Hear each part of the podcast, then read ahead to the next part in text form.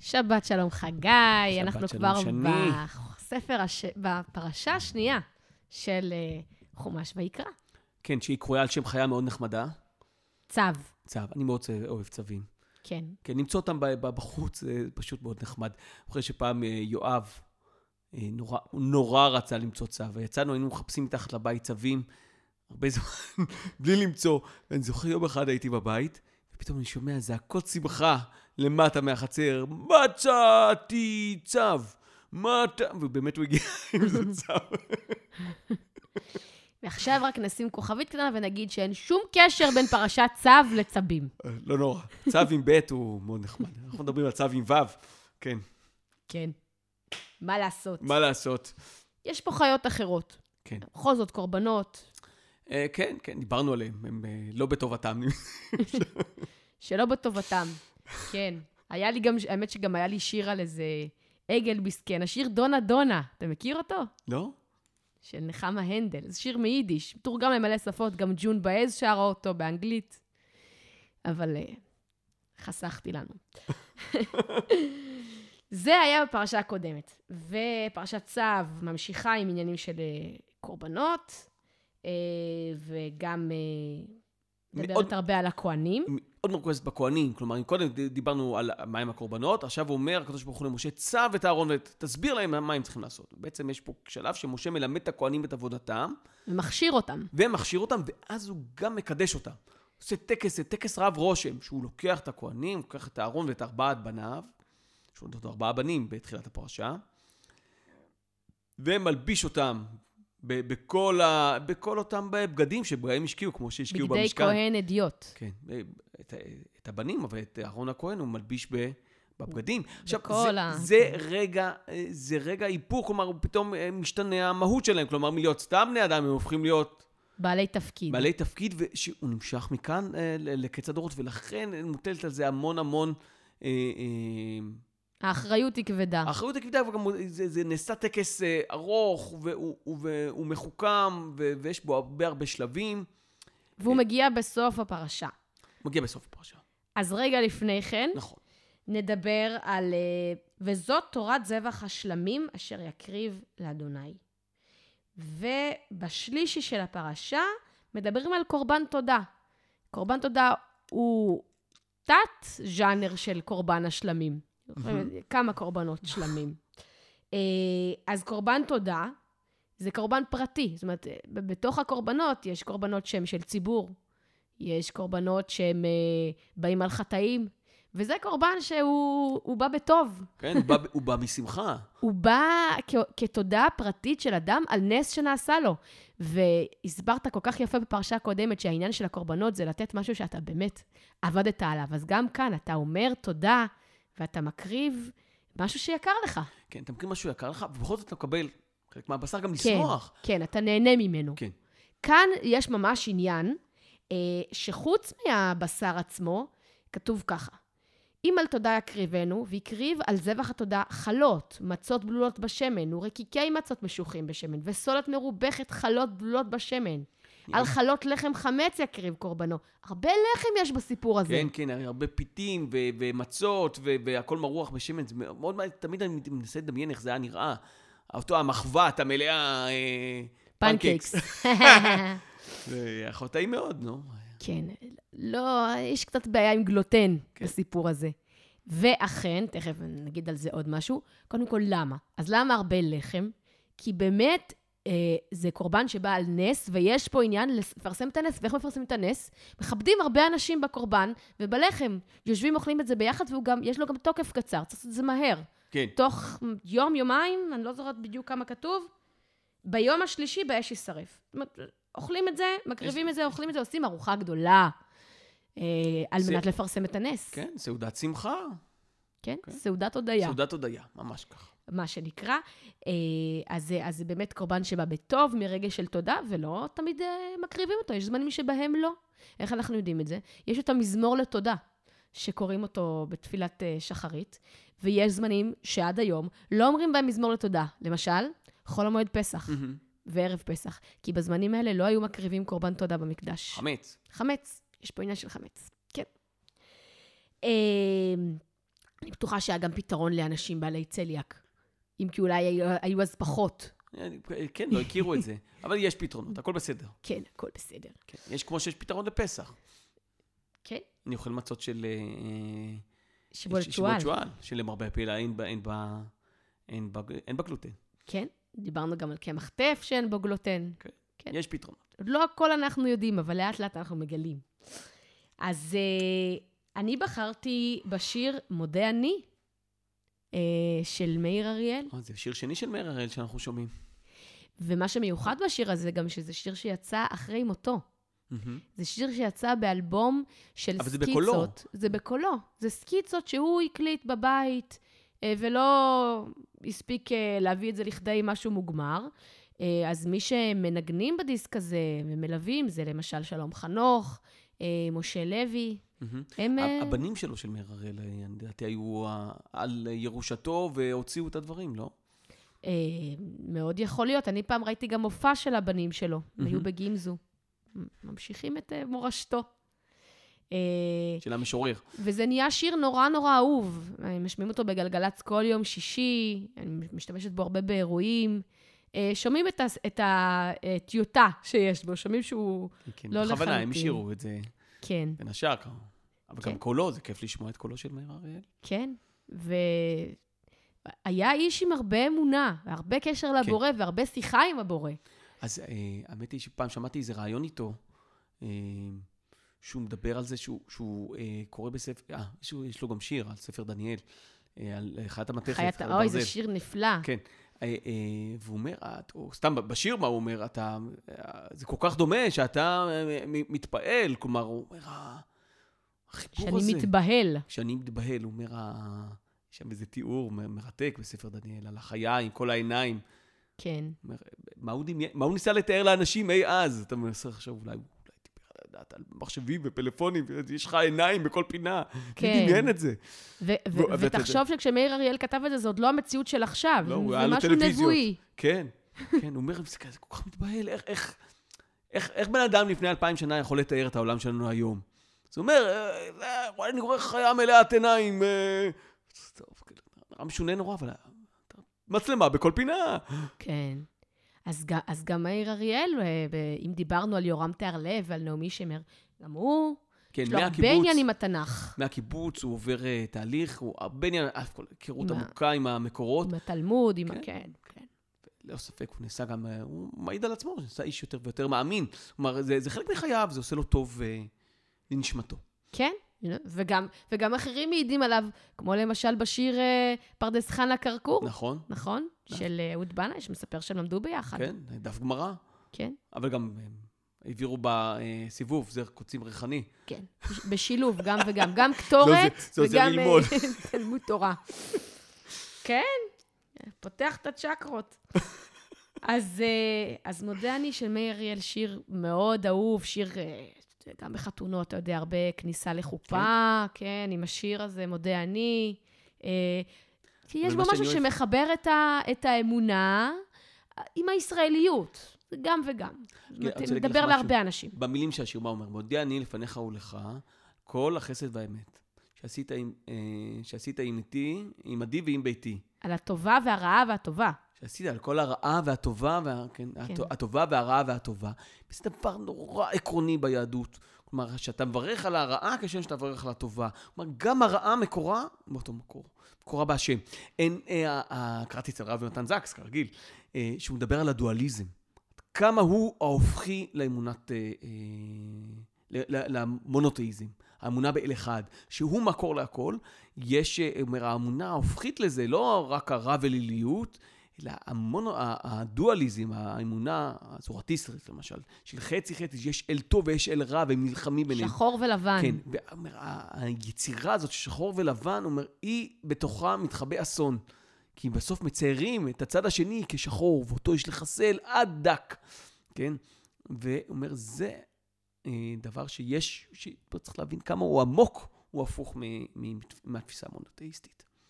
הציור של השני כמקורו כרע, כרע כמו כדמון. כדמון, שהדמון הוא, והוא הופכי לאל. ושהוא כוח בפני עצמו. כן. כן. שהוא כוח נגדי.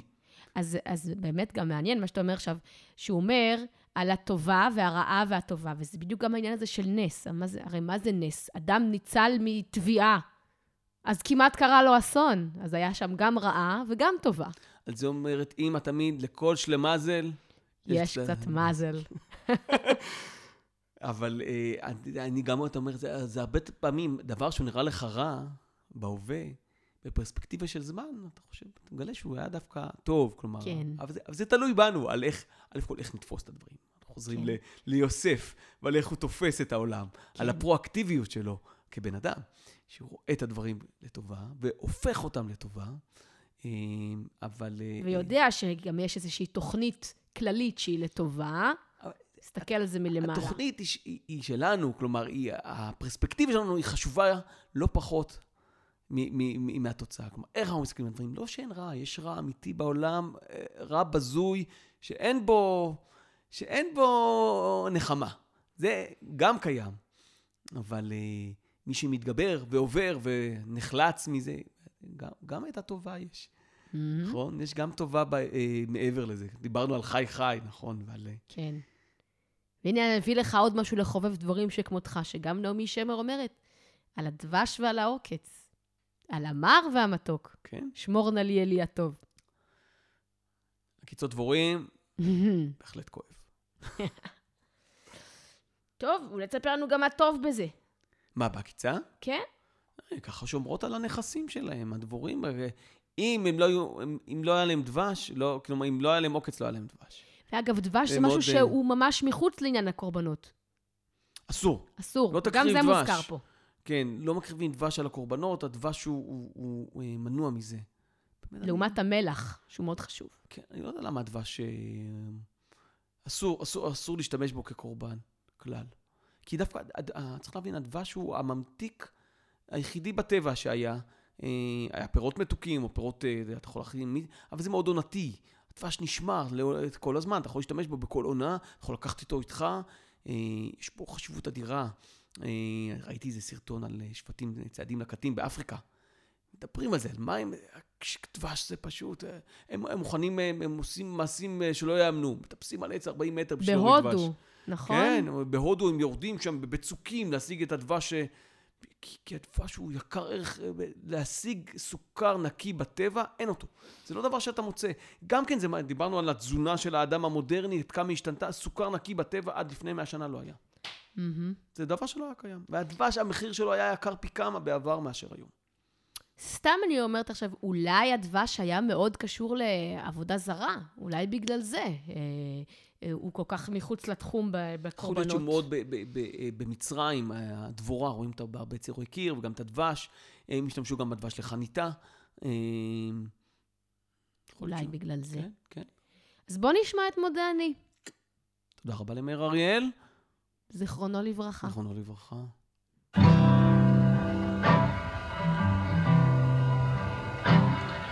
מודה אני לפניך ולך על כל החסד והאמת והטובה והרעה והטובה שעשית עם עדי ועם ביתי ועם קרוביי וידידיי ועם בני עמי ועם ארצי ועם כל העולם והאדם אשר בראת בלת חרש חרש עד עד תופפות עתידות עתידות לקראתנו ואת מחייכת אליי מתוך השינה יהיה לנו טוב, טוב מטוב, טוב מאוד זה מתחיל כבר בבוקר, בבוקר את צוחקת אליי מתוך, מתוך השינה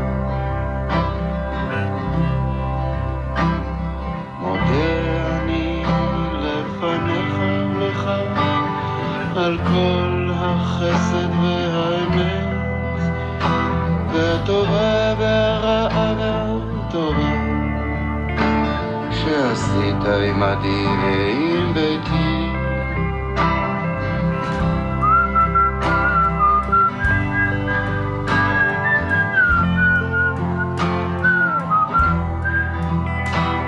ועם כל העולם והאדם אשר בראת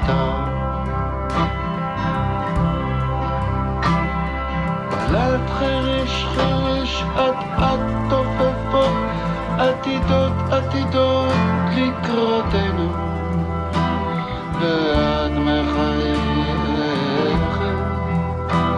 אליי מתוך השינה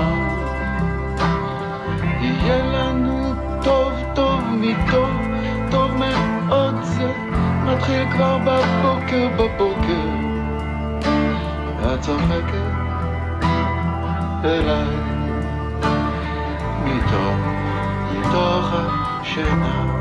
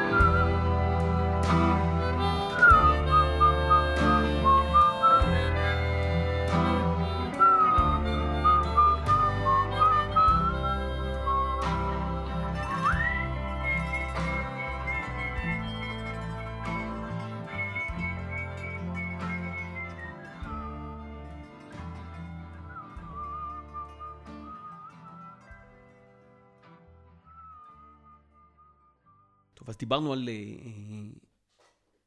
על הצו, כאילו, ש, ש, ש, שבעצם משה נותן לאהרון והבנים, כלומר, הוא מדבר אליהם, ואז הם עוברים לטקס.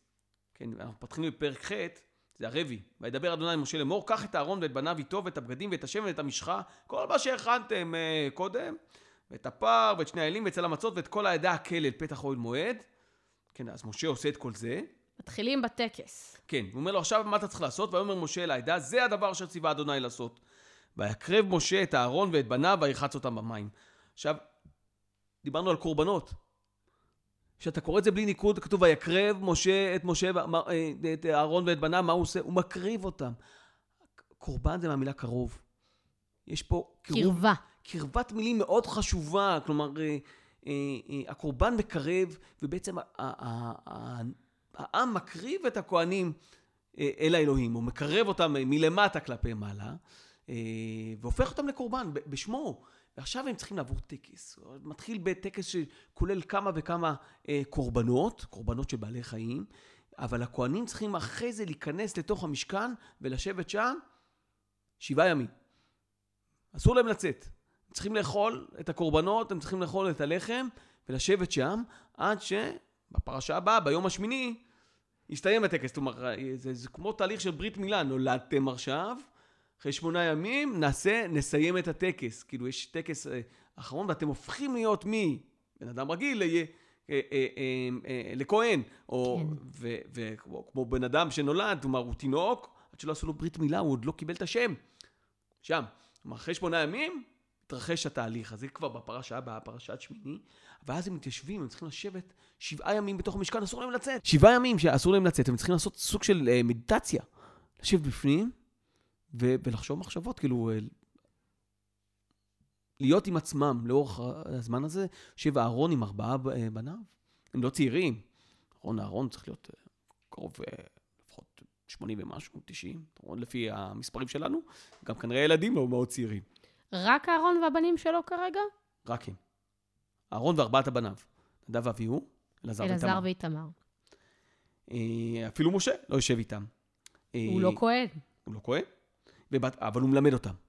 הוא כן מלמד אותם, הוא יודע, כי הקדוש ברוך הוא ציווה אותו, הוא אומר להם, זה מה שהשם ציווה אותי, אני אומר לכם. טוב, מה שציווה איתה... ויש להם הרבה מה ללמוד. כן. זה מסובך. נכון, נכון. ואז הם עושים, הם עושים את הטקס, יש שם, הם, הם מקריבים קורבנות, יש איל אחד ואיל שני. עכשיו נורא מעניין, באיל השני, משה ששוחט אותו, יש, אתם זוכרים, דיברנו על טעמי המקרא, יש טעם מאוד מיוחד, נקרא שלשלת, מופיע ארבע פעמים בתורה, דיברנו על זה אצל יוסף, והימהן, דיברנו על אליעזר ויומר, כלומר זה... וגם פרשת וירא. נכון, זה גם היה אצל, אצל לוט, שהוא והתמהמה, ופה כן. יש לנו את השלשלת האחרונה בתורה, על וישחט. כן, וישחט mm. משה, וישחט, כאילו זה, אה, אה, ויקרב את העיל השני אל המילואים, וישמחו אהרון ובניו את ידיהם על ראש העיל, וישחט. כאילו, וישחט מתחילים בפסוק הבא, וכתוב עם, עם שלשלת, וישחט.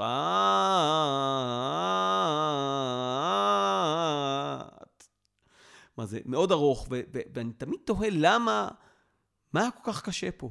למה למשה את העיל הזה, היה לו מאוד קשה. אני בהתחלה חשבתי שזה העיל הראשון שהוא שוחט, אבל זה לא נכון, זה השני. יש לו כנראה משמעות מאוד גדולה. חשיבות גדולה. ודברים על זה, דיברנו על, ה- על הקשר, על ההקרבה הזאת, של משהו. הידיים רועדות. הידיים של משה כנראה רעדו. ואז מה שהוא עושה, הוא עושה טקס מופלא. ויקח משה מדמו, הוא לוקח מהדם של אותו איל, שהיה לו קשה מאוד לשחוט. זה האיל החשוב, זה איל המילואים, זה לא האיל הראשון שהוא היה עולה. זה האיל שהוא המשמעותי, והוא היה צריך לעשות אותו. זה היחידי שהוא כזה. כי פעם אחת מקדישים את הכהנים, ויותר זה לא יקרה. אוקיי? ואולי בגלל זה רעדו לו הידיים. זה מעתה ולנצח. ולנצח, כן. עובר מדור לדור. יוולדו הכהנים, בעוד שמונה ימים יקבלו עליהם את הסמכות, ומכאן זה עובר מדור לדור, הקרומוזום וואי, דיברנו עליו, שהוא עובר מכהן לכהן, ואז הוא מורח להם את הדם, על תנוך אוזן הארון הימנית, ועל בוין ידו הימנית, ועל בוין רגלו הימנית. אחר כך הוא עושה את זה גם לבנים. ויקרב את בני אהרון, ויתן משה מן הדם, על תנוך אוזן, אוזנם הימנית, ועל בוין ידם הימנית, ועל בוין רגלם הימנית. רק בצד ימין הם מקבלים איזשהו סימן אדום, וזה מסמל אותם. הטקסים לא תמיד חשובים בדיוק מה הם עושים, חשוב שיהיה טקס. כלומר, זה מעניין שזה הטקס, זה לא טקס שיחזרו עליו לעולם, זה טקס שנעשה פעם אחת. ואין, אין, אין, אין עליו חזרה יותר. חד פעמי. חד פעמי. הוא אה, מקרה יחיד של הקרבה. כלומר, זה, זה, זה קורבן האדם. דיברנו על ישו שהוא מת. זה קורבן האדם אה, של היהודים, ושהם הופכים אה, את, את, אה, את, את הכהנים להיות אה, מיוחדים מכולם. מריחת ש... דם על משקוף הייתה גם אה, נכון, במצרים. נכון, זה, זה קשור לזה. מריחה, על איזה, איזה משקוף, איזה מה זה? על הצד הימני גם? אני לא יודע. אנחנו צריכים לבדוק את זה. כן. אבל בכל אופן בחרתי שיר שנורא דיבר אליי על זה, ואני חושב שגם, לא רק אליי, אני חושב שמי שכתב אותו, ארז לברי, המופלא, הוא חשב ממש על זה. השיר נקרא "רק תאמין", והוא מתחיל במילים, הפזמון שלו, "וצילך יקירי על יד ימין". חוזר על עצמו הרבה פעמים. שמאל חופשית, השמאל היא חופשייה, אבל הצל, הנגיעה היא על צד ימין. זה, זה, אין לי ספק שהוא מכיר את הפסוקים נהדר, ואולי הוא כיוון לשם. אני חשבתי על צילך על יד ימיניך, שיר למעלות. אני מבטיח לך שמשורר תהילים הכיר גם את הטקס הזה. נכון. אז אולי זה השורשים של זה. וארז לברי כתב... גם את המזמור לתודה כתב משורר התהילים. וארז לברי כתב מקסים. זה גם שיר כל כך יפה. המוזיקה נהדרת. אז נשמע את השיר. כן, נשמע את השיר, ארז לברי, רק תאמין, מצילך יקירי, על יד ימין, צד ימין. ותודה רבה. גם למאיר אריאל ששמענו. תודה רבה לארז לברי, הזמר והנגן המופלא. ושבת. שבת צו שלום. שבת צו שלום.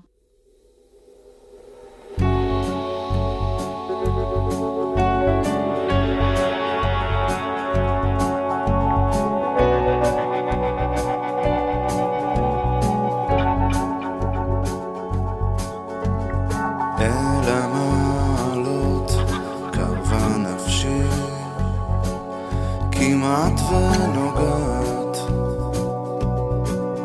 צילך יקירי על יד ימין, רק תאמין, שמאל חופשית, כל שלידה מזמין, וצילך יקירי על יד ימין, רק תאמין, ושמש בין עיניי תהילה, אור ירח עליי זורח הלילה,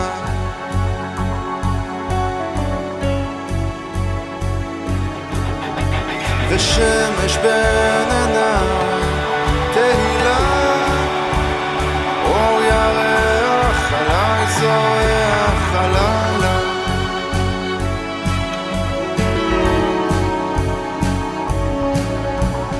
אל המעלות קרבה נפשי, כמעט ונוגעת, צילך יקירי על יד ימין, רק תאמין, שמאל חופשית, כל שלידה מזמין, וצילך יקירי על יד ימין, רק תאמין, ושמש בין עיניי תהילה, אור ירח עליי זורח הלילה,